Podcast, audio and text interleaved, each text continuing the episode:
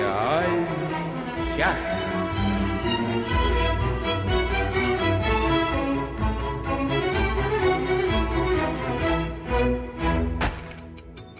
Здравствуйте, здравствуйте, здравствуйте. Вот вы понимаете, еще даже нас видно не было, а уже пошли голоса. А это говорят о чем? О том, что эти голоса не только в вашей голове. Эти голоса существуют где-то во вселенной. И эти голоса — это сериальный час. Я абсолютно уверен. Вот этот вот человек, который не верит в голоса в ее голове, это Оля Бойко.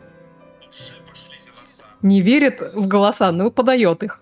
Всем привет. Еще один подающий голоса человек — это Надя Сташна.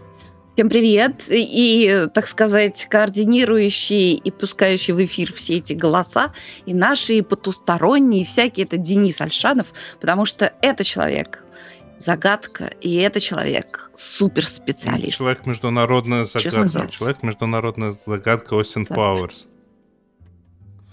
Ну что, ну, ты к такой. Слову про шпионов и всякие шпионские истории. Надь, ты же заготовила для нас одну, рассказывай. Да, друзья, пока все собираются, я хотела рассказать, что э, не стала участницей опроса ВЦИОМа. М-м. Вообще, я знаю, что, не, наверное, не нужно отвечать ВЦИОМу, но я в тот момент посчитала себя очень смелым человеком. И к тому же я подумала, ну что, только вот, только вот какие-то люди, которые телевизор смотрят, с ВЦИОМом разговаривают, дай-ка я им расскажу, как люди нормальные на самом деле думают. Так вот, я очень, они очень долго задавали мне кучу-кучу вопросов. Я не буду вам рассказывать во всех подробностях, но скажу только, что их интересовало. Так сказать, по многочисленной куче вопросов э, интересовало их, насколько народ любит Путина и Мишустина, насколько он ими доволен. Все, других не было фамилий. А Мишустин — это кто? Так что мы... это преемник, Оленька, э, это преемник. А, Теперь мы в этом... Я, я, я Смотри, Медведев был большой, а Мишустин — это маленький. Думаешь? Медведев тоже маленький был. Мишустин суровый, зато такой суровый. Вот, я, короче, сказала, что я никем не довольна, никому не доверяю. Потом, значит, шла серия вопросов о том, как, ну, вы возрадовались вообще, что вот Думу хорошую такую выбрали. Вообще, там столько новых людей, и это вот они вас представляют, вообще такие хорошие, классные люди. Я сказала, что нет, я ужасно недовольна, Думу вообще... нахрен такую.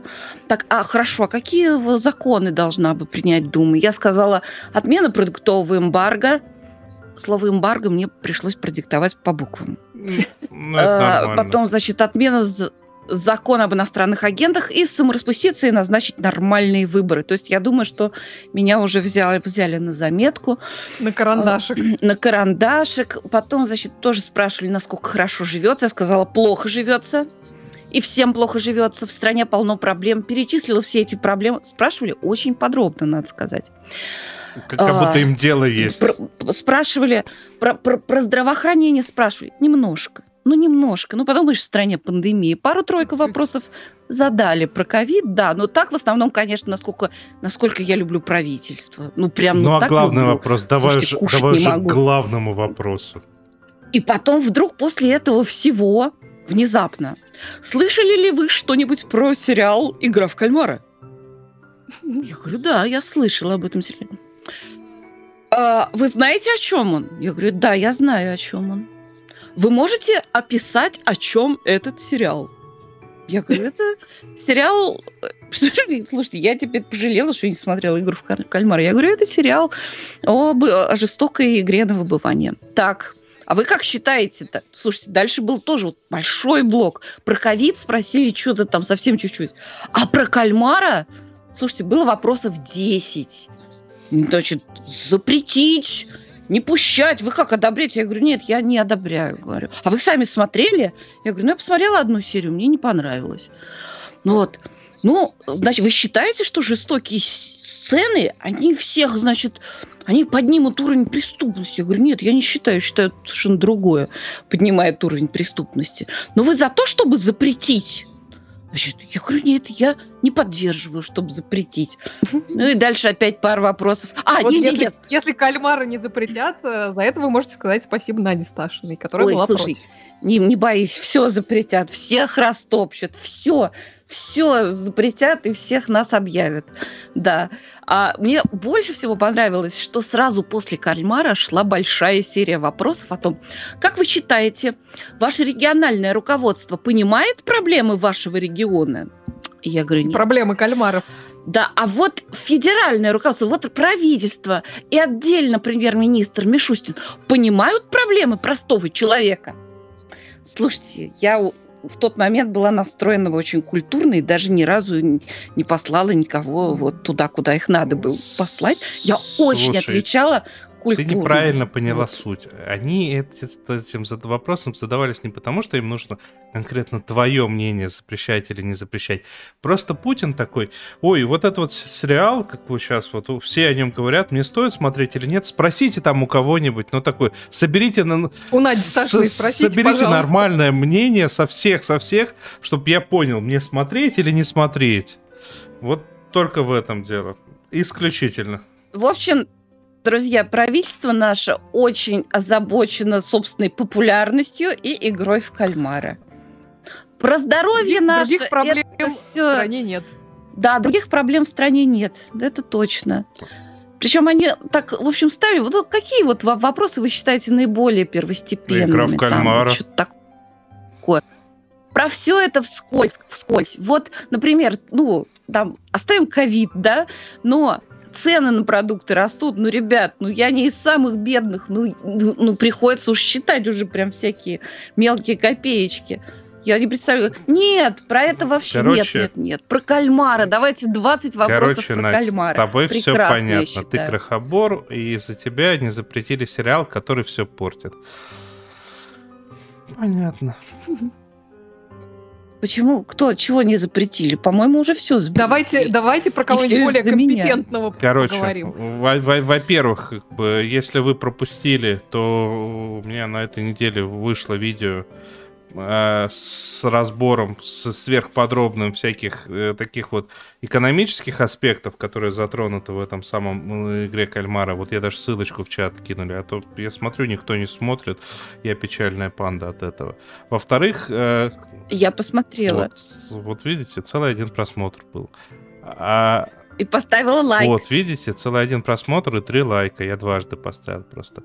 А, во-вторых, с вопросу про денег не хватает. Нам между эфирами, судя по всему, уже по новой традиции, на- налетело этих донатов. И как бы, чтобы так ненамязчиво намекнуть, что донаты можно присылать, мы решили начать с того, что зачитать эти донаты. Наталья прислала очень объемное, но очень понятное сообщение. «Ведьма, две тысячи девятнадцать, Россия». За тысячу рублей, я так подозреваю, Наталья надеется, что мы все посмотрим этот сериал. Вы себе вот, Надя с Олей, запишите. «Ведьма, две тысячи девятнадцать, Россия». К следующему разу «Ведьма». Отчитаемся. А я думала, что это просто человек представился. Спасибо большое. Нет, «Ведьму» а мы, конечно, А представился? Посмотрим. Может, это он нас с тобой ведьмами обозвал? Тогда во множественном числе. А, слушай, это слева направо. «Ведьма», две тысячи девятнадцать и «Россия».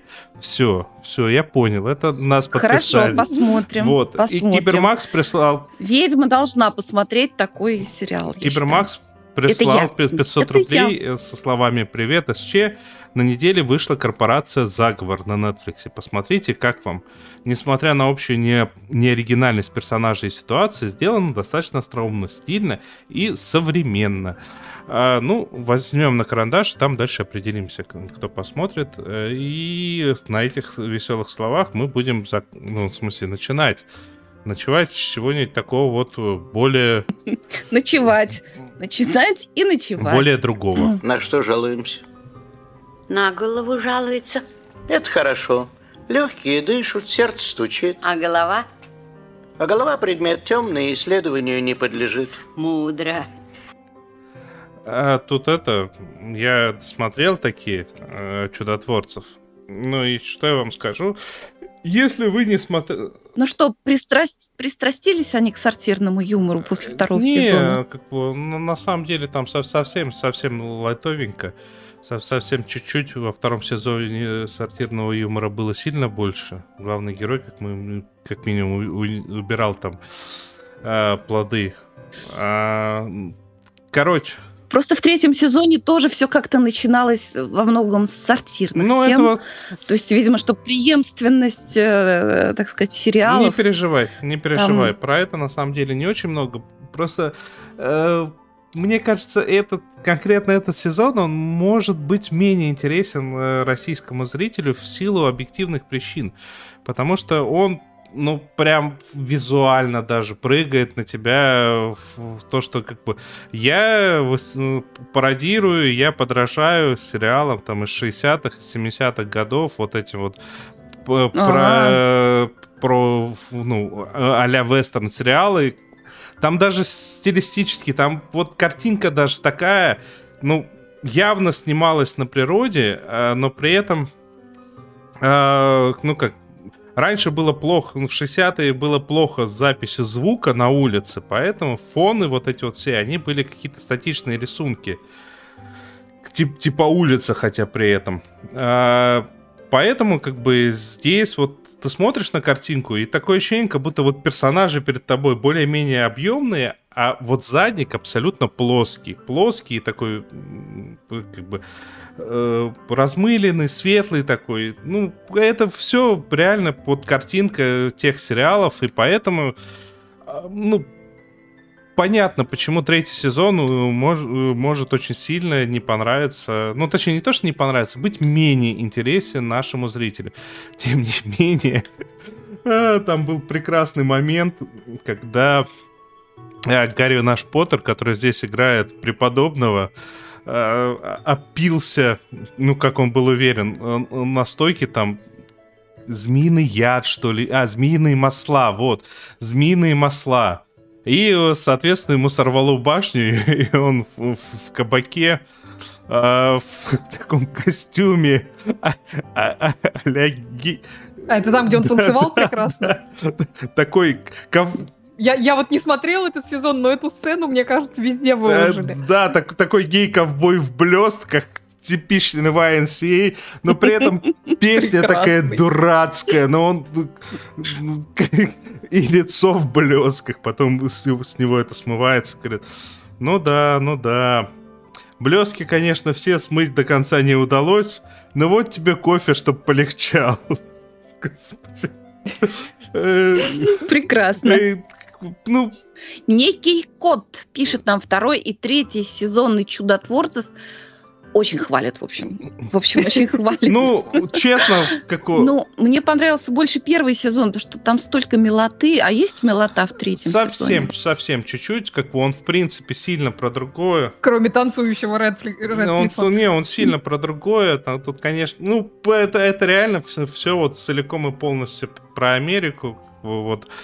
Про их вот эти вот сериалы. Ну, то есть это вот такой чисто внутренний продукт, на, на самом деле. Ну... При этом забавный, то есть забавный, достаточно смешной mm-hmm. местами, прям очень смешной, я говорю, в этот момент.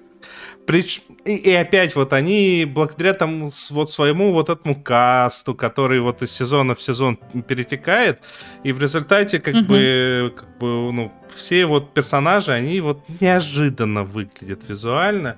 Здесь. И вот и в силу многих моментов они имеют возможность издеваться как бы над современностью, то есть через призму вот такого вот чего-то старого они показывают такой абсолютный постмодерн и с издевательством современного. То есть в какой-то момент э, там вот эта вот девушка, в которую влюблен э, этот э, персонаж Рэдклиффа, э, которая, которая была mm-hmm. главной героиней в прошлом сезоне, ну и в позапрошлой она была одной из главных героинь, а, а она со своим мужем э, отделилась и типа, ну, они более как-то удобно будут пере, переезжать реку, и там подходят два таких абсолютно духовных, вот, вот, вот как вот стандартные инстаграмные вот эти вот люди, которые это, возвышенно духовные, вот это вот все вот и в одеждах, так, и она такая, а, хэштег что-то, что-то там, девушка, которая подходит со своим мужем, хэштег еще что-то, мне спрашивают, а что значит хэштег? Да не знаем, это ее конь копытом в голову ударил, она с тех пор всякие непонятные вещи говорит. Ой, вы такие, вы, вы такие, какой интересные, вы такие просветленные, вы живете на всю катушку. Да, да, а на что вы живете? Ну, на то, что мы делаем фотографии всяких интересных мест. И начинают показывать, естественно, вот эти вот фотоальбомы. Вот, типа, мы были с этими. Ой, и как там? Не-не-не, в самом походе мы не участвовали. Не участвовали. Вы были вот здесь вот. А как там внутри? Вовнутрь мы не заходили. А почему? Вы же говорите, что вы, типа, живете на полную. А это мы так говорим. Так хорошо подушки продаются. Нет, это очень мило, это очень мило, надо посмотреть. Слушайте, у меня сейчас так трудно просто оторвать от офиса. Ну, офис лучше. Это, это такая засада. Нет, честно, честное слово, офис лучше, ну, как бы, э, посмотреть можно, но не стоит ожидать ничего фантастического. Вот первый сезон был просто фантастический, реально фантастически крутой. Первый сезон был абсолютно прекрасный. Кто не видел, давайте напомним, что это про небесную канцелярию, о том, чем занят Господь Бог и его, так сказать, служащие. Это совершенно замечательно. И там очень много неожиданного. Там... При этом у меня такое ощущение, что иногда там действительно примерно так и работают. Наверняка. Наверняка. Вот. Ну, короче, ну тут на самом деле много хороших шуток. То есть вот я перечислил несколько. Я понимаю, что я хочу еще про это рассказать, еще про ту шутку. Ну, то есть шуток много хор- хороших, и, ну и с подачи. Но особенно каждый раз, когда подача заходит в Рэдклиффа, это просто божественно. Рэдклифф божественен. Бушеми, к сожалению, от сезона к сезону все больше и больше Бушеми, а не персонаж. Просто в первом сезоне он, он разрывной был, но дальше, к сожалению, то ли на него пишут меньше, не знаю, как-то не так интересно. Но Бушеми и весь остальной каст, вот особенно из, из основных, вот эта вот э, девушка, я не помню, как ее зовут, у нее какое-то сложное имя, они прямо разрывные, они шутки сдают э, угарно. Вот этот вот ее муженек, который немного дурачок, то, тоже вообще угарно. Немного это сейчас очень слабо говорю, потому что он там сильно дурачок так-то. Мне тут в чате рекомендуют посмотреть ук- украинскую адаптацию «Офиса». И с, с пометкой, что ну лучше не надо. Я ужасно заинтригована, надо будет действительно поинтересоваться. Спасибо, Сибаска. Ну что, давайте продолжать. Джин, бренди, ром. Я на службе, сэр. Значит, виски. Извините, пожалуйста, можно я только отвечу Лукерии Аркадьевне, которая спрашивает, неужели офис так хорош, начинала, было жалко времени потраченного. Лукерия Аркадьевна, уважаемая, я очень подробно рассказывала про офис в предыдущем выпуске, сравнивала британскую и американскую версию и перечисляла, какие могут быть ошибки при заходе в этот сериал, потому что у меня тоже он пошел не с первого раза, а теперь вау. Так что вот. Ужас. Извини. Ну так что, извини, продолжай. Ну давай про наследников уже. А, точно, это ж Семён, я. Ты, это ты, ж ты я. Ж у себя Семён время Семёныч оторвала. Дождался. Наливает из графина. Слушайте, ну это одно из лучших шоу вообще. Сериал «Наследники» от эйч би о. Который тоже я, к сожалению, не, неправильно в него вошла, но это, об этом тоже я когда-то давно подробно рассказывала. Ну, сейчас я кратенько повторю. И не один Дело... раз? Э, да, извините, просто у меня так получилось, что я по ошибке сначала повторю, посмотрела десятую серию первого сезона и не заметила этого, что это последняя серия. И я все поняла. И поэтому... Не, не, так сказать, прошло еще какое-то время, прежде чем я посмотрела его целиком и просто в полнейшем восторге. Если честно, смотреть «Наследников» мне, например, гораздо интереснее, чем «Игру престолов». Хотя «Игра престолов» — вау, сериал. Но «Игра престолов», она прикольнее, потому что там антураж, драконы. А вот в смысле действительно борьбы за власть... Ну, может быть, еще потому, что я люблю сериалы про жизнь. Пожалуй, «Наследники»-то даже круче. А для тех, кто не знает, это сериал о бизнес-империи, о семье, которая, глава которой владелец огромной, так сказать, корпорации. Он и медиамагнат, он и бизнесмен очень крупный. То есть он, в общем-то, на короткой ноге с правительством. То есть, в общем, во многом можно сказать, что он в чем-то такой американский олигарх. И в силу преклонного возраста он э, начинает, ну и там со здоровьем, там в первом сезоне не все гладко, и он раздумывает о том, ну, кто станет его преемником. Слово «преемник» в этом сериале звучит очень-очень часто. Ну так и начинается, ты же сама значит, сказала, вот что Мишустин. Мишустин, да. Я думаю, то, что Мишустин тоже подключится к этому всему. Но мне кажется, Мишустин в этой компании потерялся бы, может быть, потому что там... В силу роста, простите. Кстати, между прочим, когда я смотрела сериал «Наследники», я неоднократно думала о том, что у нас сейчас в Кремле во многом происходят похожие процессы. Но просто с поправкой на то, что у нас люди...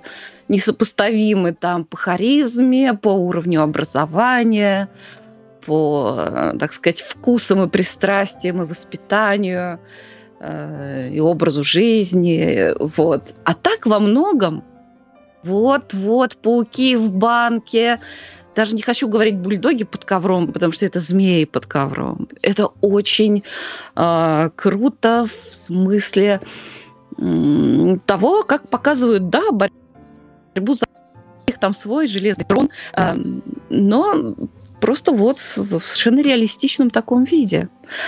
Э, ж... Ой, простите. Что мне особенно нравится в сериале, в сериале «Наследники», это то, что там очень много бизнес-терминологии. Вообще мир бизнеса большого, он сложен. В смысле устройства, в смысле того, кто там какими акциями голосует, кто кого поглощает, кто там чего, совет директоров. Вот. Сори. Что с тобой происходит? Это потому, что ты на Мишусе а... накатила бочку. Вот я... Вот она, ответочка-то прилетела. Да, да, да, да. Это, наверное, мое бессознательное меня, так сказать, предупреждает, чтобы я не делала опасных шагов. Так что все про Мишустина, ни слова. Что мне нравится в сериале «Наследники», там канва вот эта вот, она очень вторична. Поэтому неважно, там вам, вам говорят, кто за кого голосует, кто чьими акциями, кто чего, кого-то поглотил, корпорация одна, корпорация другая, акции, фьючерсы, неважно. Понимаете, вы можете этого ничего не понимать, но вы всегда, в каждый момент времени понимаете, кто кого предал, кто кого обманул, кто кого подсидел. Вот эти тонкости вы поймете, вот это все прописано прямо идеально, четко, и за этим наблюдать просто безумно интересно. Единственное, что вот ужасно мне, ну это так, так же, как и с сериалом э, The Morning Show, утреннее шоу, так же, как со многими другими сериалами, мне ужасно жаль, что выходит по одной серии в неделю, потому что вот я особенно могу это оценить, потому что я второй сезон посмотрела залпом, по-моему, вообще за два дня я его посмотрела. Там динамика построения сюжета изумительная. То есть э, прямо видно, вот как из серии в серию во втором сезоне пружина сжимается, сжимается, сжимается, и, наконец, она таким фейерверком прям в несколько пружин разжимается. К последней серии это безумно эффектно, это очень логично, это очень достоверно с такой психологической точки зрения, и это просто восторг, вот, смотреть такое шоу. Так вот, и вот третий сезон мне приходится... теперь ждать по серии. Наверное, потом нужно будет это, когда он отлежится, пересмотреть тоже залпом, потому что сейчас в третьем сезоне вышла пока что первая серия третьего сезона, к сожалению, только одна. Она потрясающая просто. То есть там начинается все именно с того момента, как закончилась очень неожиданно последняя серия второго сезона. И здесь наоборот. Не то, что вот завязка, а потом что-то такое медленно закручивается. Нет, тут уже все сплетено, и теперь уже начинается вот с этого сюжетного взрыва такого. И Динамика первой серии удивительна просто. Ну, чтобы, так сказать, не спойлерить, просто скажу, что начинается такая настоящая и корпоративная, и внутрисемейная война. Ой, слушайте, там есть такой очень забавный, забавный сюжет, эпизод, вернее, когда глава семейства, вот этот вот такой олигарх, которого играет Брайан Кокс, такой прожженный, так сказать, вот он там прямо... Ну, удивительный, конечно, и персонаж, и актер, безумная совершенно харизма. Ладно, я не буду говорить про Мишустина, что Мишустин против него. Да, не канает. Так вот, короче, и он, значит, с кем-то поговорил по телефону. Вот, мы сейчас с них там все шкуры спустим, мы наймем этих, этих вот. И один из его, так сказать, вассалов... говорит ему: слушайте, а может мы как-то все-таки, ну, не будем вот прям вот так вот сразу? И он ему говорит: это война! Пошел нахер! А потом он понял, что он немножко перегнул палку. Все-таки человека не надо обижать. Ну, не потому, что он не хочет обижать людей. Нет, просто ему что-то нужно от этого человека. И он решил, что он слишком жестко с ним поступил. И тогда он смягчился и сказал более вежливо. вежливо. Это война, пошел нахер. Кстати, что касается перевода, это важно. Это очень важно. Вообще, я смотрю на Кинопоиске, и если бы Кинопоиск меня занес, как все меня подозревают, я бы, конечно, сказала, что мне нравится их перевод, но мне только нравится, что на Кинопоиске можно отключить перевод, и там есть оригинальный, ну, оригинальный намек Кинопоиску, мало занесли. И, и субтитры. В смысле, да, мало нет, занесли? На самом деле, хорошие студии С- переводят. Ты слышишь, как она подробно рассказывает про функционал? Хорошая студия переводит на Кинопоиске, перевод студии «Кравец», но мне не очень нравятся некоторые голоса актеров. Вот, второй сезон я смотрела в переводе, кого же, э, тоже никто мне не занес, но не, не, не важно, в переводе «Октопус» я смотрела, и... Ой, блин, я уже забыла. Ну, в общем, ну, в общем, такие сериалы на самом деле надо смотреть, конечно, в оригинале, потому что... От голоса, конечно, очень много что зависит, и э, потеряете половину кайфа. Но все равно, даже если вы с озвучкой смотрите, все равно это совершенно сильнейшее зрелище, удивительное совершенно. Мне безумно нравится, что э, актеры... Слушайте, я всех могу... Вот, давайте, давайте мы в, в, нашей, в нашей в престижнейшей премии «Золотая выдра» введем тоже номинацию за актерский ансамбль, потому что э, в «Наследниках» потрясающий совершенно и каждый в отдельности актер, и актерская химия между персонажами просто удивительная.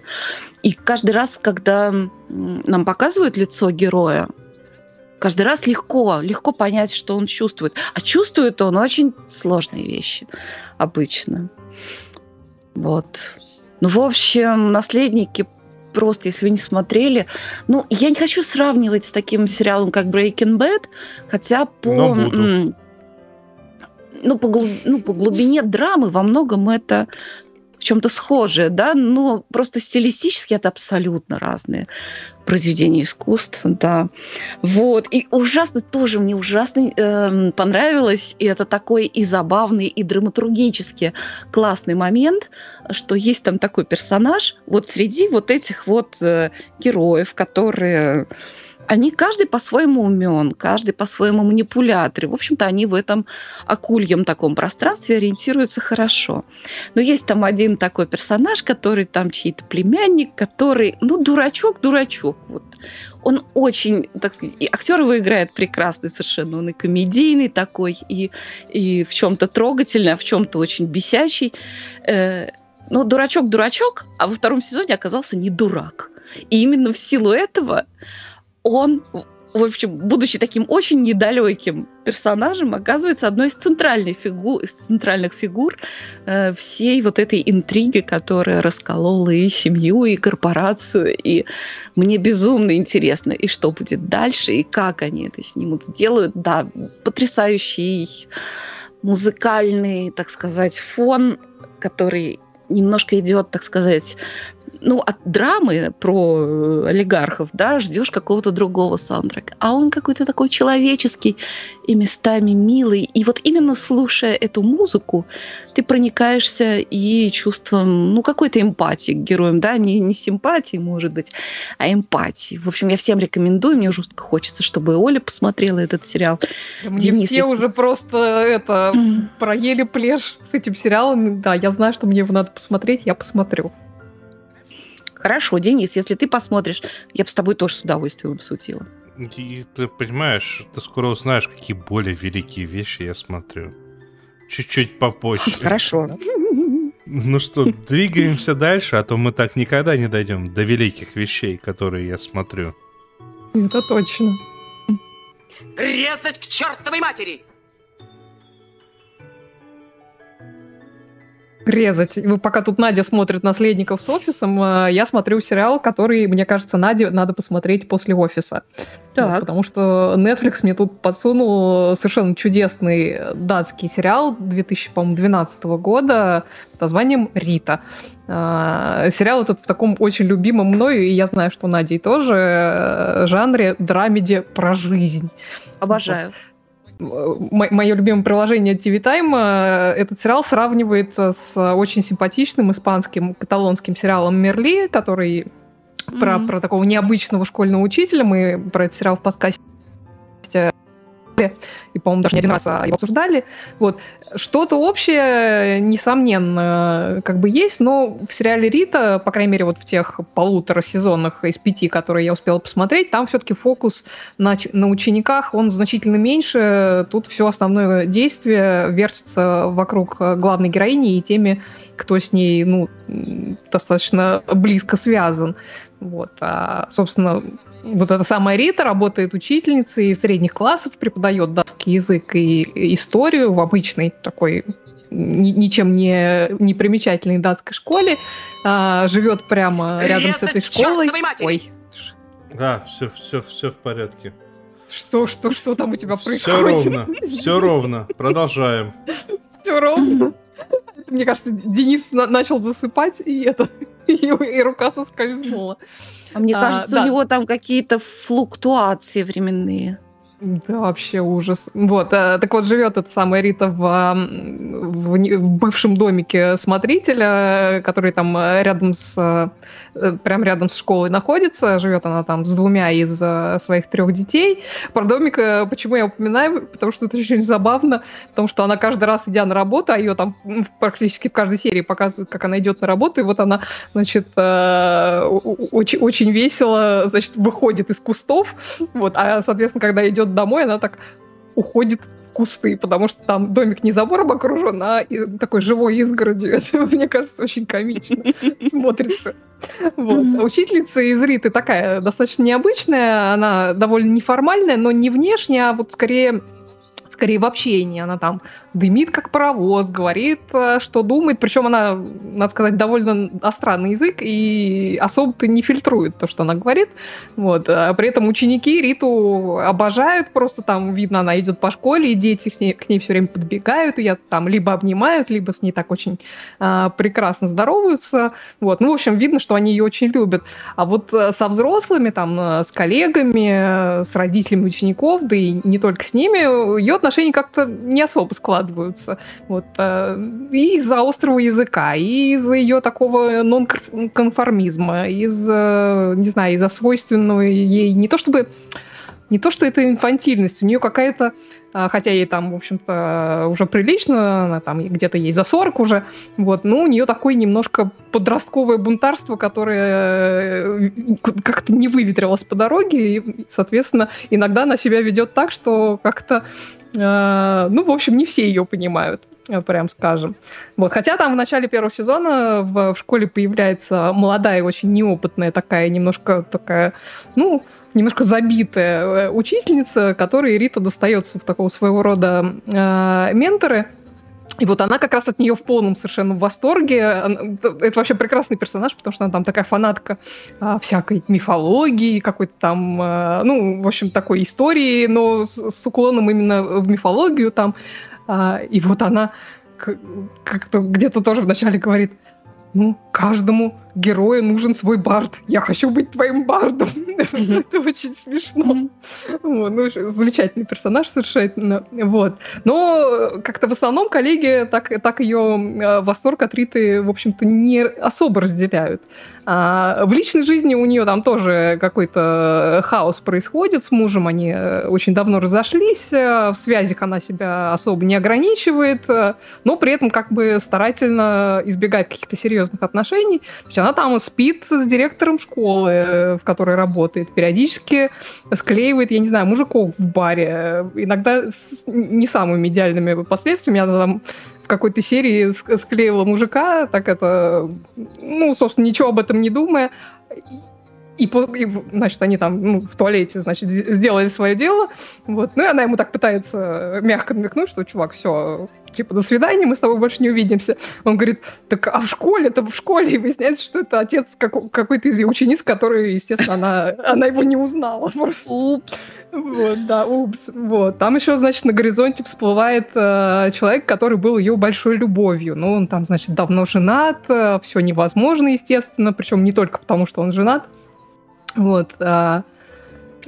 Отношения с собственными детьми у Риты тоже, не, ну, скажем так, не всегда столь же чудесные, как с учениками, хотя видно, что она очень старается и хорошей матерью быть, и вообще как-то от, от, от многого, значит, их оберегать. Вот. Ну и они тоже ее явно... При этом, ну, видно, что да, иногда приходится за нее немножко покраснеть. Но, опять же, в силу того, как она себя периодически ведет. Вот. А детей, как я уже сказала, у нее трое. Младший из них все еще учится в школе, и тоже, значит, ему периодически достается. Там, по-моему, в первой серии как раз вот этой новой молодой учительницы, она идет показывать школу, и говорит там: ну, вот здесь, значит, у нас столовая, здесь у нас там библиотека. И там проходит мимо, значит, компьютеров, где, где сидят, а здесь, типа, всякие фрики тусуются. И такая, да, говорит, типа, ну, привет, значит, вот это, значит, мальчику говорит, он так поворачивается: привет, мам.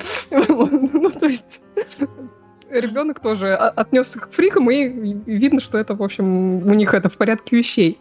Вот.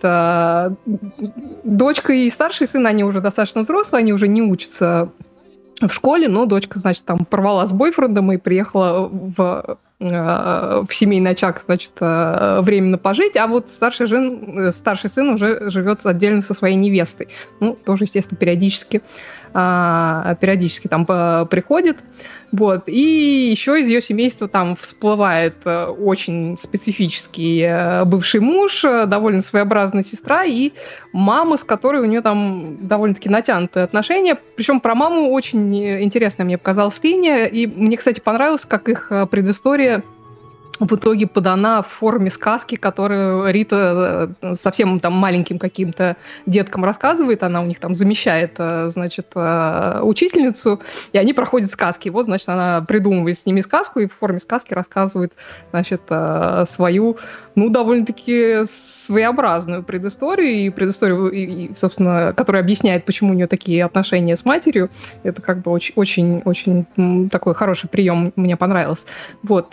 Что мне очень понравилось вот за те полтора сезона, которые я посмотрела, то есть это двенадцать серий, там каждый сезон по восемь серий.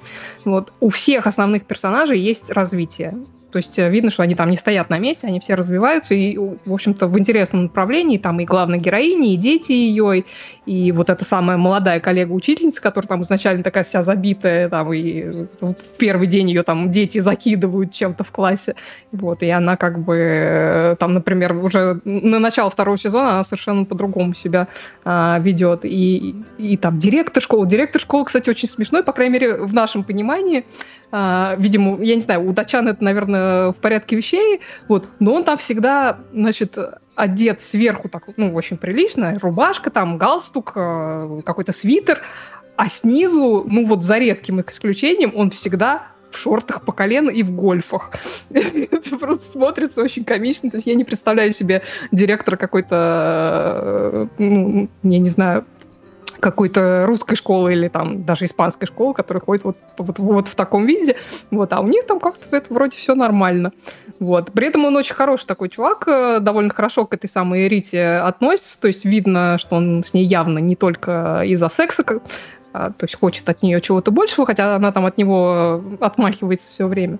Вот, в общем, неожиданно очень клевый, очень душевный сериал с очень симпатичными такими живыми персонажами, за ними ужасно интересно наблюдать, и как-то им очень сопереживаешь. Ну, он такой действительно очень-очень жизненный, он местами очень смешной, местами...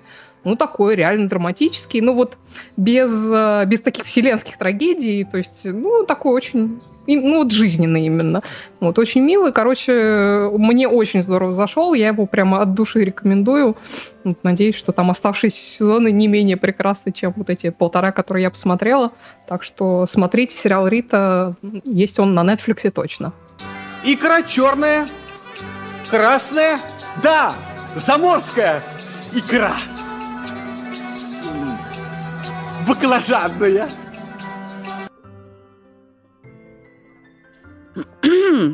Очень заморская. Не очень баклажанная. Случайно на Кинопоиске. Слушайте, я бы так и не узнала, что вышел второй сезон. В сто шестидесятом выпуске нашего подкаста, еще на нашем канале собственном, я рассказывала о первом сериале этого, о первом сезоне этого сериала, который называется «Кобра». Это не Кобра Кай, вот не путайте вот с этим всем. Кобра... Ты, ты будешь это смеяться, называется... я, я пока искал, мне только Кобра Кай выплевывала. Вот, мне тоже, мне тоже, поэтому я и... Поэтому я и... Уточнение. Это британский сериал. Кобра, это так называется собрание... ну, как это, совещание, в общем, такой совет людей, ну, типа совета безопасности, знаете, в Великобритании, куда входит премьер-министр, министр внутренних дел, специальная ассистентка премьер-министра и еще ряд ответственных товарищей. Если происходит что-то эдакое, они собираются и решают, что делать. Вот. Что... Это такой британский сериал. Естественно, там еще очень много всего про жизнь, про человеческие отношения, про то, что политики тоже люди, у которых тоже бывает личная жизнь. Там играют очень хорошие актеры: Роберт Карлайл, Виктория Хэмилтон, Ричард Дармер, которого вот мы знаем и любим по «Игре престолов». Ну и вообще хорошие актеры, потому что это британский сериал. Еще там очень смешной э, персонаж, которого играет Дэвид Хейк. Мы его все знаем по э, фильму «Четыре свадьбы и одни похороны». Он играет одного из женихов, который непосредственно сразу после венчания со своей теперь уже женой на глазах у, на глазах у, у Хью Гранта как это, консумирует свой брак, так скажем. Так вот, а здесь он уже такой постаревший, что-то там лет на тридцать, понятно. И, и уже дело. Ничего не консумирует. Уже. Ну, трудно сказать. Такой дяденька прыткий, но он там играет одного из таких неполиткорректных очень персонажей, естественно, в партии Тори, который все время, ну, он такая вот клизма. Вот он все время что-нибудь такое вот, свою повесточку, значит, какую-то, и мешает людям справляться с угрозами государства. Персонаж очень смешной у него. Вот. Что касается первого сезона, там все было достаточно, ну, достаточно стройно. Там э, угроза государству состояла в том, что с Солнца что-то не то прилетело, какая-то плазма. В результате во всей Великобритании вырубилось электричество. Вот. А э, запасных генераторов хватило только на четыре части. То есть вся Великобритания разделена на четыре, так сказать, энергоснабженческих сектора, и им хватило только оперативно восстанавливать свет только в трех частях. В общем, вокруг этого все крутилось, и плюс какие-то личные драмы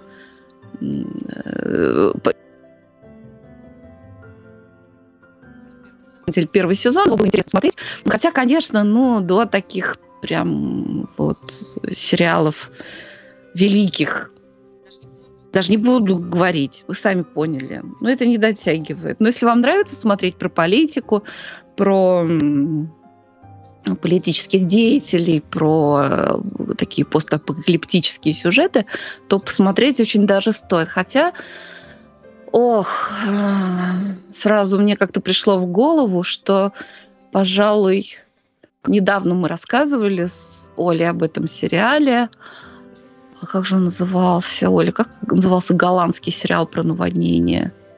Ой, хороший вопрос. Я поняла, о каком ты, и не помню, как он назывался. Уф. Он по-голландски называется «Когда рухнут дамбы». А вот как он в русском переведен? Оленька, ты посмотришь, ладно? Потому что я просто хотела поищу, сказать... Да. Да, про преодол... вот такое государственное преодоление стихийных бедствий, конечно, тот сериал намного круче и... и страшнее, и правдивее, и красивее, я бы сказала так. Так вот, второй сезон «Кобры». Слушайте, ну они там такого накрутили. И такое ощущение было, что немножко они так писали сценарий, как Кот Матроскин там с дядей Федором, с Шариком. Вот там шерсть вывод, значит, лапы ломит, хвост отваливается. А тут вот, ну, в общем, вот так вот они писали как-то сценарий. Потому что начинается все, все там, в общем, и кофе, и какао с чаем. Там вам и наводнение, и взрыв, и кибератака. И, представляете, кто-то там под вокзал Ватерлоу загнал фуру, а в этой фуре, значит... Полониум. «Зыбь» он называется. «Зыбь», вот. Голландский сериал «Зыбь». Про наводнение и про то, как правительство и люди, так сказать, в, в, на фоне этого стихийного бедствия. Крутейший просто сериал, но, предупреждаем, тяжелый, страшный. Так вот, а тут все весело. Тут вам и, и, и лента, кружева, ботинки, что угодно, и, и труп, наконец, с полонием под вокзалом Ватерлоу. Причем сначала вроде Хорошая как такая была наконец. Интрига, что было... Доброе. Ну, сначала была интрига. Они думают, кто там у нас, вот кто все это Русские. Сделал, вот здесь что-то все расшатали, там все, ну да, похоже на то. На самом деле я так не поняла, кто там это все, потому что в итоге еще получилось, что всех покрывали американцы, которые тоже нехорошие. В общем, посмотрев вот эту самую «Кобру», я могу сделать такой вывод. Ну, по крайней мере, как англичане думают, что если кто-то хищнически выкачивает резервы, попутно портя всю природу и нечаянно что-нибудь там загадив, то это китайцы. Если кто-то м- делает какую-то жуткую хрень, при этом еще какую-то иезуитскую, при этом валит на кого-то другого, еще выставляет все спецслужбы дураками, а сами выходят в белом пальто, то это русские. А американцы просто плохие люди, потому что они везде лезут, везде свои интересы, ничего не говорят, ничего не разрешают и ничего не защищают. Вот. Но вы знаете, как я умею трактовать сериалы, поэтому это не точно, то, что я поняла из этого. Но я так поняла, что когда было произнесено «Полоний двести десять», то понятно, что это русские. Не-не-не, русские mm. был бы двести двенадцать. Ну, так... А, ну хорошо, хорошо. Мне очень понравилось, как они...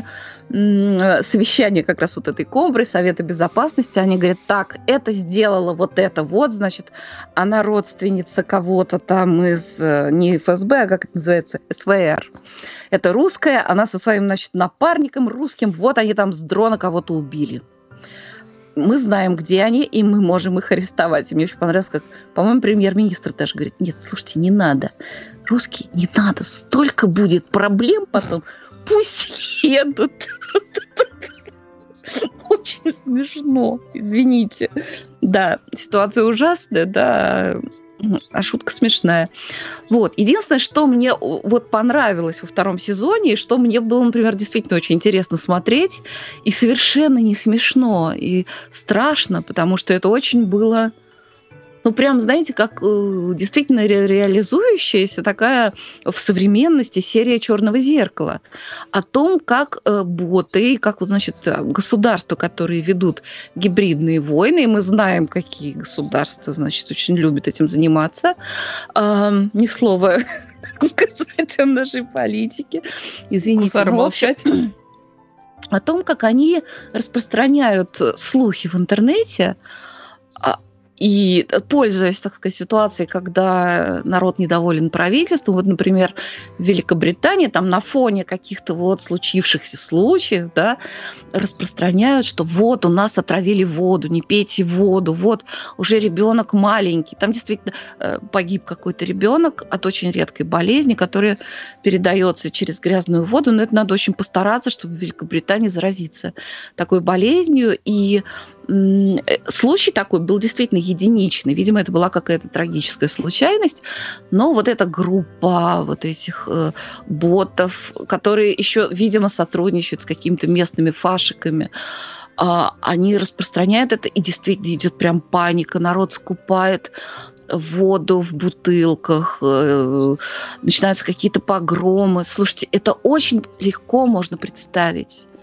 И это действительно очень легко спровоцировать. Слушайте, если почитать сейчас какие-то анти, анти, анти, антипрививочные вот эти вот ветки в, там, в Твиттере, я иногда заглядываю туда просто ради интереса.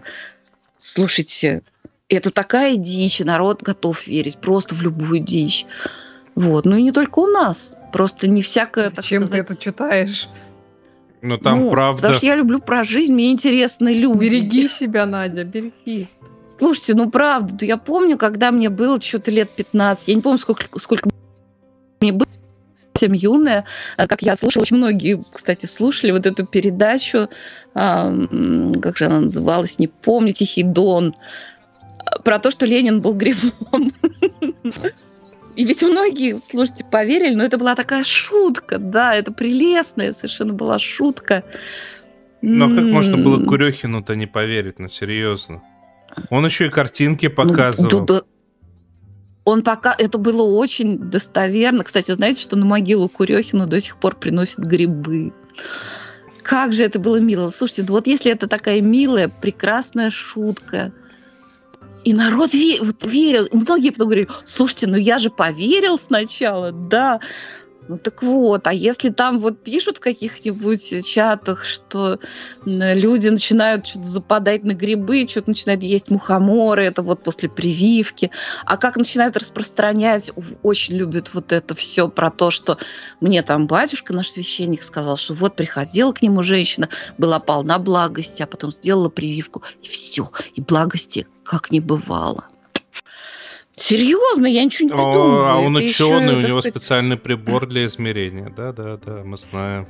Для измерения, да-да-да-да-да. Слушайте, прибор для измерения благости тоже хорошо бы, наверное, пошел бы в каком-нибудь сериале типа «Офиса», но только, значит, на российский манер.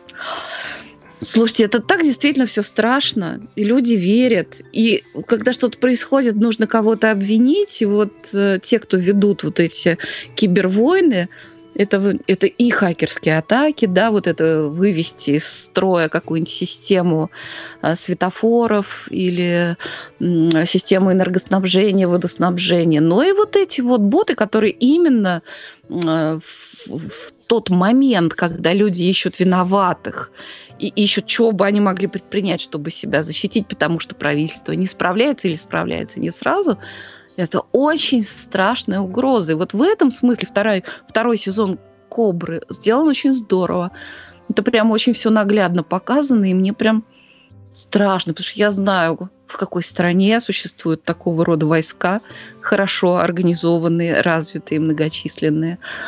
И страшно, куда, во что это все может вылиться, например, даже поближе, чем в Англии. А еще ты теперь знаешь... Сериал называется «Кобра». А еще ты теперь знаешь, кто да. такая Матуя, так что все. Пиши пропало. Да. Да, я все забываю это имя, но я теперь знаю, кто она такая. Хотел бы я знать, почему ты явился без фрака и жилета. А вы, мистер Эй, в кедах на бал. Возмутительно. Возмутительно. я не мог пройти мимо вещи, которая называет... Ну, я вначале увидел английское название. Английское название Ирина, The Vampire Cosmonaut. Потом я начал искать, как бы, по этому названию не находилось, но что неудивительно, потому что по-русски и по-японски оно, естественно, называется по-другому. По-японски оно называется Цуки то Райка то Носферату. А, по... а, уже хорошо, согласись, да? А... Красиво. Да, красивая. Причем даже не так. По- по-японски Цуки то Райка, то Носферату. А по-русски это, естественно, будет всего... Ну, мы же все понимаем, как это перевести. Луна, Лайка и космо... Луна, Лайка и Носферату. Господи, это такая дикая дичь. А... Середина прошлого века. Две сверхдержавы ведут космическую гонку. Одна сверхдержава называется Союз Цернитрийских социалистических республик. Вторая, наз... Вторая называется Соединенное Королевство Арнак. Так. Хорошо. Ну, как бы уже успели отправить в, в начале искусственный спутник, потом на искусственном спутнике умудрились отправить собачку, которую назвали, причем пса назвали Малыш вот тут. Но из-за того, что там партия подгоняла, пес в результате обратно не вернулся. Все об этом печалятся, и для того, чтобы дальше, и, соответственно, никто из пилотов будущих потенциальных не печалился, появилось распоряжение. А с этого момента абсолютно всех, даже живых подопытных, если это не человек, называть не иначе, как объект. Ну и, соответственно, относиться к этому объекту как к вещи. И таким объектом становится, как вы уже, наверное, поняли, вампир. Вампир, как вы, я тоже подзываю, понял. Это была первая мысль. Да, вампира зовут и- Ирина. Ну, как вы тоже, наверное, уже поняли. Да. Ирина... Лю... Как это обычно бывает. Ну, так я уже сказал, что по-английски она называется Ирина The Vampire Cosmonaut. Ну, что вы в самом деле. Ирина по фамилии Люминеск. Естественно, в оригинале Ирина Руминесуку. семнадцатилетний вампир-пилот, которую привели и дали на поручение второму пилоту, которого зовут Лев Лепс. Естественно, по-английски это все... По-японски это все Рефу Репусу. Гос, господи. Так. Ну и, соответственно, там начинается все вот это вот обучение. Это безумно смешно, потому что, с одной стороны, там показывают такую... аниме-версию советской действительности, и это становится прям дико ржачно. Потому что под аниме-версией под, э, сейчас подразумевают не какую-нибудь атаку на титанов, не, Евангели... не Евангелион какой-нибудь, не Миядзаки, ничего такого. А я подразум... подразумеваю вот эти вот... Ты, э, как... Ты без одежды так сильно похожа на настоящего человека. А если мы вот здесь потрогаем, этого все, естественно, не показывается, но фраза дословно. Какие у вас игрища в космосе. Ну, кстати, но при этом даже вот в этой дичи, даже вот в этой дикой дичи, которая на самом деле не более чем поржать, посмеяться, потому что большая часть посвящена тому, чтобы а, нас усиленно погружают, как, какие здесь, конкретно здесь вампиры, потому что это, каждый ведь вампиры пишет под себя, типа, вампиры боятся солнца. Ну нет, им просто будет жарко от солнца. Вот это вот все, и там дальше всевозможные какие-то условности, мол, типа... Нет, мы кровь не пьем, это типа низко, только в момент посвящения. Ну, короче, такие вещи. Но даже здесь... Что они пьют? Кока-колу? Они едят обычную еду, но при этом они не чувствуют ее вкуса. Ну, практически не вкус не чувствуют. Это ковид, это ковид. Нет, это вампир. И это... Но даже в этой дичи... Вампир с ковидом. Даже в этой дичи прозвучала, на самом деле, достаточно хорошая реплика. Ну, слушай, ну... Когда есть вампир Ирина, ты что? Надя, какие наследники? Господи, это, это чистый Пелевин. Это чистый Пелевин в виде аниме. Это реально смесь V-Empire и этого, и, господи, Амон Ра. Только если в Амон Ра это было... адово страшно и жутко, когда ты понимаешь, что вот эти вот все... Ну, технику мы никакую разработать не смогли, поэтому как бы, вы сами будете вместо техники люди. И ты понимаешь, вот читая Пелевина, даже понимая, что он утрирует неимоверно, ты где-то подсознательно понимаешь, что он утрирует, основываясь на чем-то реальном из нашей советской действительности бывшей. То здесь это просто развлекаловка, но... Я, я реально смотрел и вспоминал Амон Ра, и у меня просто башка взрывалась. Ну что? Да, пишут, что аниме на тему пересильд. Вера Ника нам пишет. Наверное, если бы они снимали вот что-нибудь эдакое там, вот, когда отправляли актю, актю, актрису нашу на, на орбиту, это, наверное, было бы хоть весело. А так наверняка какую-то чушь так, снимали. Они что, а, ты слышала главные новости? Они потеряли это, какое, они Нет? потеряли все, что было там записано в космосе. А, а, ну это неудивительно, они же на ретроградном Меркурии летали. Ха-ха. Ну, в вымышленных причинах, конечно, хорошо. То есть опять полетят? Не, они теперь на зеленке все переснимут. Но Следственный комитет уже возбудил уголовное, ну, возбудил следствие по поводу того, почему это с флешки на диск не смогли перекинуть. Уже предположили, что эс эс ди-диск да. размагнитился, эс эс ди-диск размагнитился из-за космических лучей. Господи. А, это из-за плазмы из сериала «Кобра» из первого сезона. Понятно, понятно. Слушайте, Пелевин повсюду. Да просто. Вообще, а давайте двигаться не к Пелевину, а к этому, э, к Кингу-младшему. Да, давай. Сегодня я буду кутить весело, добродушно, со всякими безобидными выходками. Да, к чему это мы про Кинга-младшего? Со вторым сезоном на днях вернулся сериал Locke and Key, Лок и Ключ, снятый по комиксам как раз Джо Хилла, который Кинг-младший, и Габриэля Родригеса. Еще этот комикс иногда называется «Ключи Локов». Мне, честно говоря, немножко больше этот перевод нравится. Ну, неважно. Вот. А про первый сезон этого сериала я рассказывала, по-моему, в сто шестьдесят втором выпуске нашего подкаста в начале прошлого года, когда он только вышел. Тогда же я говорил, что я как бы произведение само не читала, но слушала аудиокнигу по, по, по нему, которую начитала в свое время прекрасная Татьяна Маслани, которую мы знаем по сериалу «Orphan Black». А, вот, а, собственно, о чем все это? В начале сериала семья Лок, Лок — это фамилия, мама и трое детей переезжают после убийства отца семейства из Сиэтла в небольшой городок Мэдисон в фамильный особняк Локов под названием «Дом ключей» — «Key House». Причем, когда я говорю особняк, это реально особняк, то есть такой огромный старинный дом, такой похожий на дом с привидениями и на какой-то там прям-таки магический замок одновременно, очень, очень красивый дом. И, конечно, в этом плане, я не знаю, специально они его под этот сериал построили или, или нашли где-то такой, но выглядит он прямо очень впечатляюще. А привидений там, может быть, и нет, но призраков прошлого хватает. Младшие Локи постепенно... постепенно начинают находить в разных уголках вот этого нового жилища некие магические ключи, обладающие каждый своими какими-то магическими свойствами. То есть там один позволяет попасть в любую точку мира, другой делает человека невероятно сильным, третий позволяет, не знаю, покинуть тело и полетать немножко над поместьем вокруг О, этого самого умею, особняка. Я так умею, я так умею.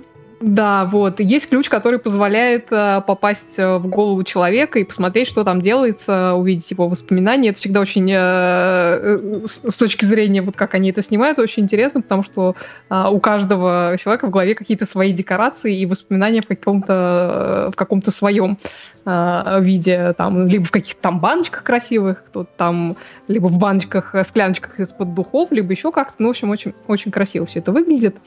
А, вот. Ну и так далее. То есть ключей этих много, они там чуть ли не каждую серию находят какой-то новый, то есть мы не знаем, сколько их на самом деле. Вот. Довольно быстро становится понятно, что все эти ключи и сопутствующие им магия, они напрямую связаны с семьей Локов, с прошлым вот этого самого убитого отца и даже непосредственно с его убийством. Вот. То есть сначала это все-таки игрушки и развлечения, но оказывается... что, значит, там присутствует некая такая могущественная потусторонняя нечисть, сущность, которая охотится вот за этими самыми магическими ключами, причем явно с какими-то недружелюбными, недружественными целями.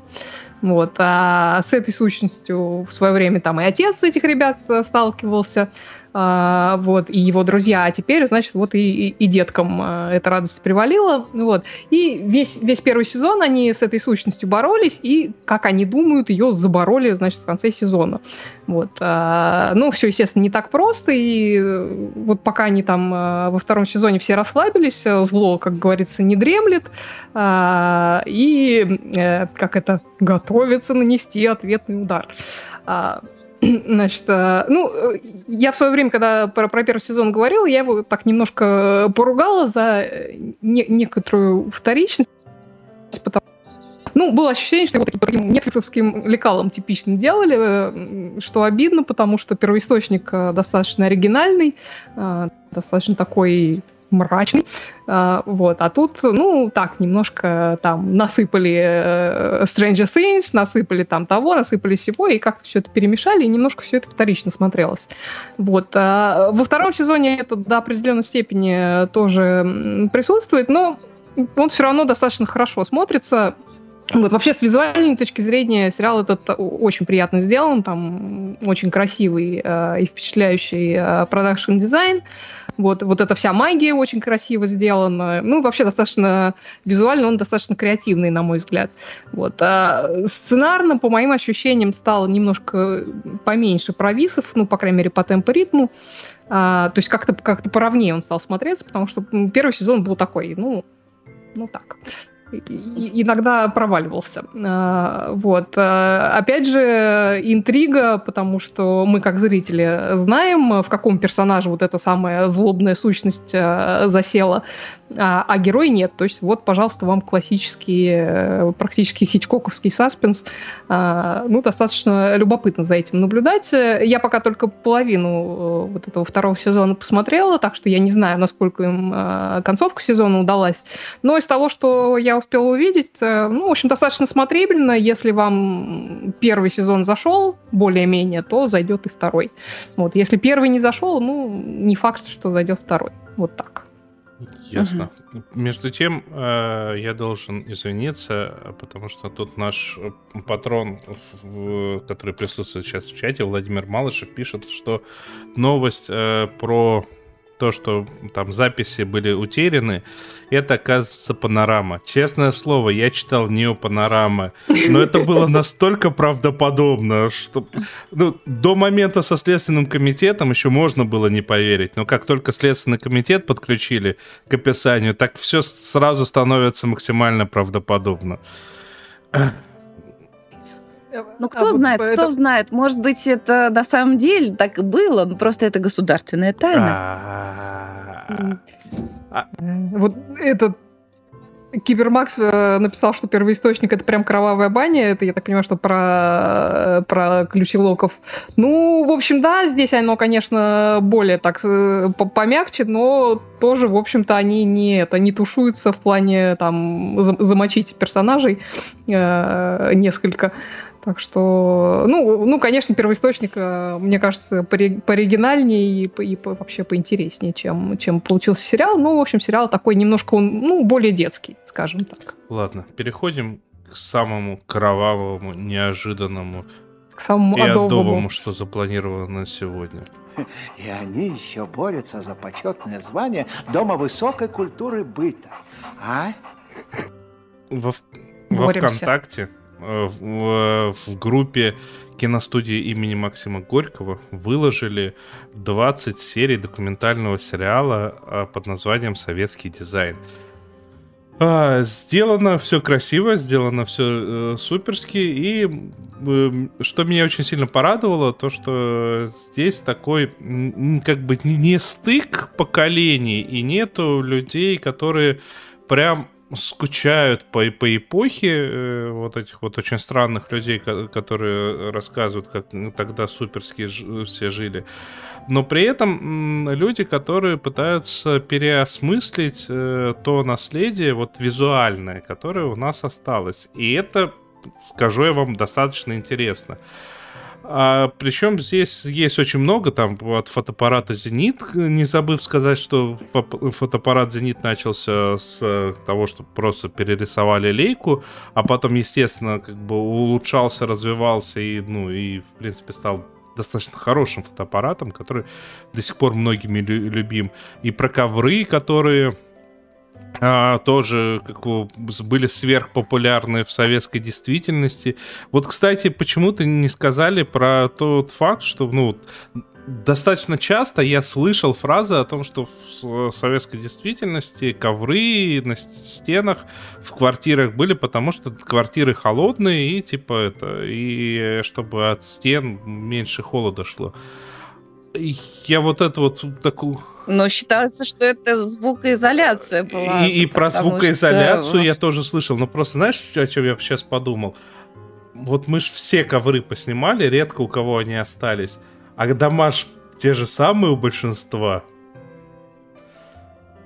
Ну, как-то мы живем без этого, представляете? Ну, что? Ну, просто, ну, интересное же наблюдение. Ну, то есть, как бы, смотри, дома те же самые, ковры сняли. Холодно не стало со звуком? Ну да, со звуком стало похуже. Ну, не знаю, ну... Не знаю, у нас, я помню, у нас, у нас было холодно, у нас никогда не было ковров на стенах, слава богу.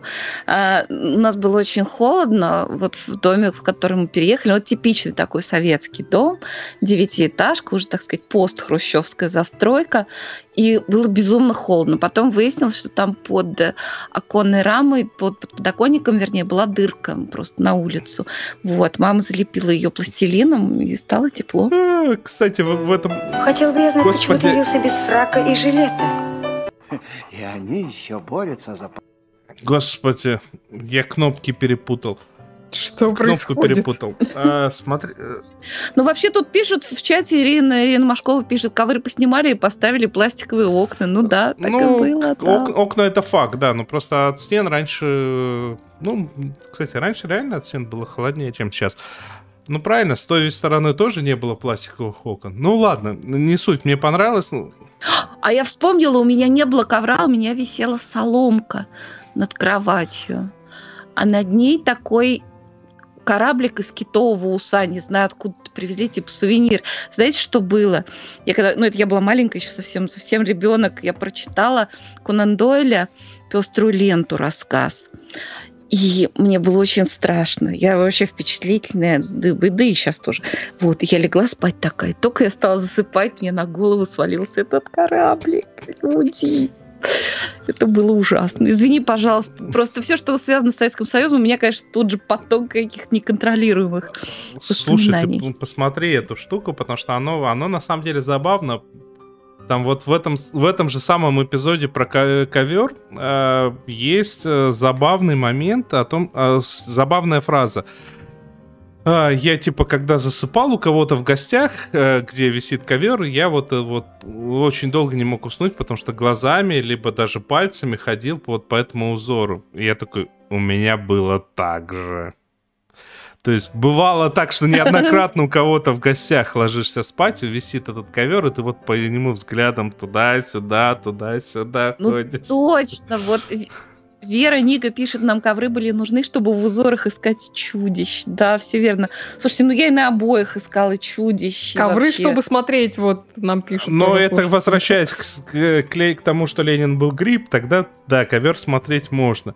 А, ну, тут Тут ведь не, не только про ковры есть. Тут, например, есть э, прям очень веселый эпизодик про это, про люстры, э, про те самые люстры каскад, помните, такие пластиковые, которые это, от любого чиха разваливались и терялись эти их сосульки, и приходилось их перестраивать, там у кого-нибудь воровать сосульку. Вот, вот это вот все. Но в этом эпизоде на самом деле прозвучала вещь, от которой мне на секундочку поплохело. Потому что очень многие наши замечательнейшие люди, которые любят рассказывать, ну, как замечательно мы жили, не то что сейчас, они почему-то про, ну, они вот про все хроники, про все записи о том, что в магазинах ничего не было, все говорят, это началось в момент перестройки. Здесь показывают черно-белую телевизионную хронику, как это идет такая семейка типичная, с коробкой, с этой люстрой каскад, и, и у них задают вопрос, им задают вопросы про эту люстру. Говорят, да, вот люстру мы смогли купить, а обои вот мы уже пару месяцев купить не можем. И мне так страшно стало. На секунду я представил, что... Я вот... Ну, это нормально вот было, какой... что это такая была повседневность. Вот, прям. Я... Обои переклеивали мы сейчас. Ну, то есть, там... Главная проблема была в том, что ты должен потратить много часов, чтобы посмотреть на все и перебрать. Вот, вот это вот сейчас главная проблема. Потом я еще выбрал случайно не те, пришел мастер, сказал не те, я еще и сдал их. Господи, вот я просто представляю вот тому человеку это все показать. А... Не поверь, они не верят просто, они...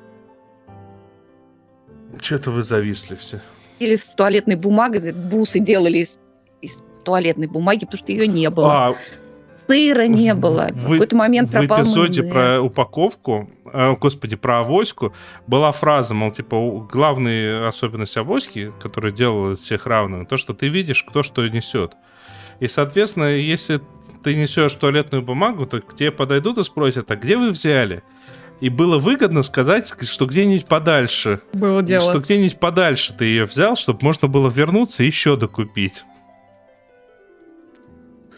Ну, вот такого, честно сказать, я не помню. Но то, что, вот, например, гречку, если давали, то звали прям, э, так сказать, э, всем все звали. Ну, как бы нужно было позвать всех, побежать всей семьей, потому что давали по две пачки в руки. Это вот правда. Слушайте, а в какой-то момент, это я уже когда подросла, Еды, еда пропала просто в магазинах, и я питалась... У меня в юности хороший был метаболизм, я питалась одними тортиками, потому что тортики были, а больше ничего не было. Вот, ладно. Но самое главное, на самом деле... Э, последовало совету Марии Антуанетты. Ой, не говори, точно, так и было, да. Но самое главное, на самом деле, что можно вынести из этого сериальчика, о том, что проблема э, была, ну, как бы вот это вот все, что мы сейчас перечисляем, оно вызвано было экономикой. Тем фактом, ну, вот просто э, цитата чувака, который придумал э, стенку. Придумал стенки, вот эти вот, ну, в смысле, шкафы, стенки, как нечто модульное, универсальное, чтобы человек мог себе создать быт под себя. И это вот ты просто думаешь на уровне идеи, это же гениально. А он приходит... А это разве, это разве не в Югославии стенки, стенки при, при, придумали? Нет, в том-то и дело, что потом как бы просто в Югославии хотя бы производить их начали. Но, а потом произносится фраза о том, что человек этот пришел на показ, вот типа что-то собрано по его чертежам, и он говорит, я не это рисовал. Или человек, который сделал вот этот вот забор э, литой, знаете, с ромбиками с такой, он на самом деле сделал м, там много-много эскизов, много разных образцов. И, ну, в производство пустили только эти ромбики, заставили всю страну превратить... Ну, хотя на самом деле есть мнение о том, что в Заборию мы превратились уже все-таки позже. Тогда тоже было все в заборах, но не так сильно.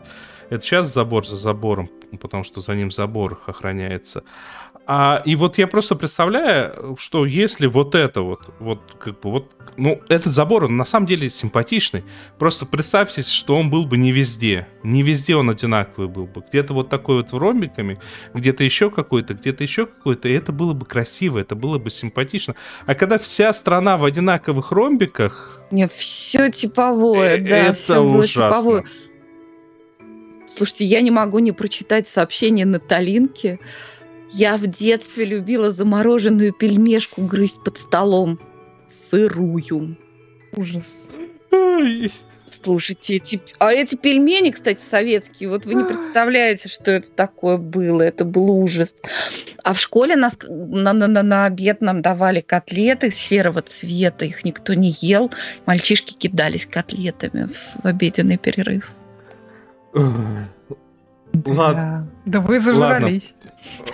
Их невозможно было есть. Они были из туалетной бумаги, наверное, сделаны, которые не было. Ладно, про последнюю вещь расскажу, и можно и стоит заканчивать.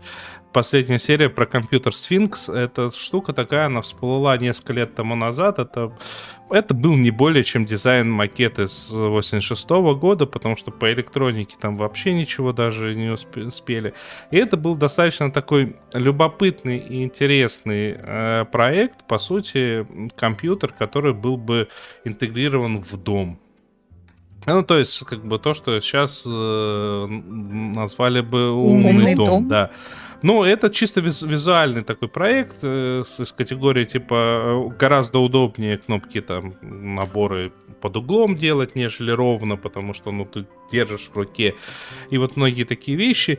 И некоторые горячие головы начали рассказывать еще, когда это реально лет пять тому назад на Хабре, по-моему, всплыло впервые. И начали рассказывать, вот, типа, вот, смотрите, это какое... у наших-то Apple украл идею. А я и вот тогда еще, когда в шестнадцатом году это все появилось, что сейчас, я см- смотрю на это и такой, ну, прикольная идея, но только это ретро-футуризм, который я видел в разных фильмах, и в советских, и в импортных, в течение десятилетий, и вот оно вот ровно так все выглядело, вот эта вот длинная ручка а-ля телефонная трубка с вот так вот расположенным экраном, вот, то есть ручка, вот, та- вот так вот экран. Ну, как бы, ну, тут логично, почему оно не взлетело, потому что это красиво, круто, и, наверное, в управлении удобно, но только вот как это в карман засунуть, никто и тогда не задумывался. Нет, я прям очень советую, как бы, оно, оно прикольно, потому что, оно, ну, вот, советский дизайн, этот сериальчик, он прикольный, потому что это реально простых поколений, про то, что по большому счету нам, конечно, не стоит отталкивать э, все то, что было, а с одной стороны, а с другой стороны, нам не стоит его тоже превозносить и, и понимать, что как бы эти самые стенки югославские мы воспринимаем как что-то ужасное только по одной причине. Они были в каждом доме. Если бы она была бы только вот у тебя конкретно дома, то ты бы ее бы сейчас с ностальгией вспоминал. Да у меня не было. Да у меня не было как Нищие раз. Нищие люди, только тортики. Нет, у меня не было. У меня была, у меня была более древняя типовая мебель, которая еще там вот с шестидесятых годов.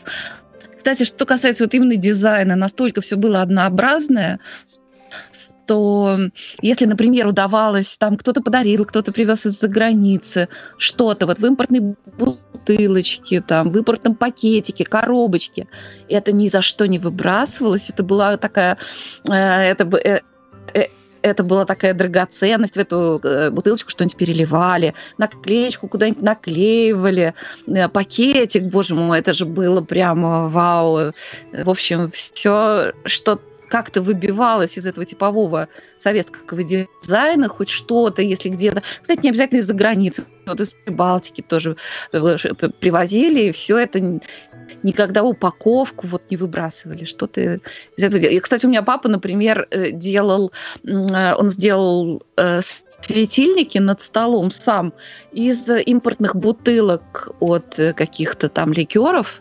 отрезав донышко, вот. Так, так, кстати, очень, очень много лет у нас такое было освещение на кухне.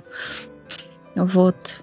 Да, да. Слушайте, это было Денис, ужасно. Денис, а, а ты сказал, да, хотя... какая продолжительность серии там спрашивали? А, нет, я не говорил, но там где-то, по-моему, по пятнадцать минут серия. Да, по пятнадцать минут серия.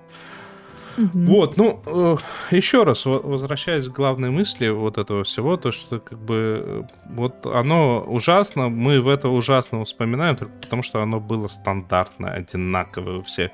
Просто какие-то вещи из той эпохи сейчас поставишь просто вот на, на фоне своего современного быта, и оно играет, оно красивое, очень часто красивое. Нет, очень часто криво сделанное, но очень часто еще и красивое. Ну, это другое. Да, ну тут как повезет, как говорится. Слушайте, ну вот нужно все-таки различать советские фильмы, советскую там, телевизионную продукцию и то, что было на самом деле. Потому что это все равно как в нынешних сериалах, допустим, показывают больницу такую всю отремонтированную там, или там как какой-нибудь бедный там человек живет в такой квартире с евроремонтом. Вот то же самое было и в Советском Союзе. На самом деле... Люди одевались ужасно серо, одежда была всегда не по размеру. Все, все, и вот это видно, кстати, на фотографиях каких-то таких любительских тех времен, но не на хронике, которая вот шла в телевизоре. Вот. Поэтому это тоже очень, это очень разные вещи. Там свои были советские потемкинские, так сказать, деревни, и со, со, со, своя такая витрина телевизионная, которая не соответствовала тому, как люди на самом деле ну жили. Ну да, ну да. Кубанские казаки, вот. Где актеры спрашивали, а с едой что потом будете делать, которая в кадре? Это мы все, конечно, помним. Мне, многие уверены, что это вранье. Ладно, давайте заканчивать. Это уже в чате пишут, что бумеры разбушевались. Да, уже скоро остановите точка. Их, а то, они, а то они сейчас анекдоты начнут травить. А это вообще будет плохо. Да, скоро точка. У вас есть пару минут, чтобы обновить свои напитки и перейти туда. А с вами были «Сериальный час». Как мы поняли, это такой подкаст, у которого... Это уникальный подкаст в интернете, у которого донаты прилетают между выпусками, а не в течение выпуска. Но даже если вы не отправляли донатов, вы всегда можете поставить Главное, большой палец вверх. Либо даже пять, либо десять, но только больших. Так, подписывайтесь на нас во всех социальных сетях, смотрите, вступайте в наш очень ламповый чатик в Телеграме. И оставайтесь с нами. С вами были Надя Сташина. Да, я самый бумер. С нами была Оля Бойко. И провел трансляцию, как всегда, Денис Альшанов.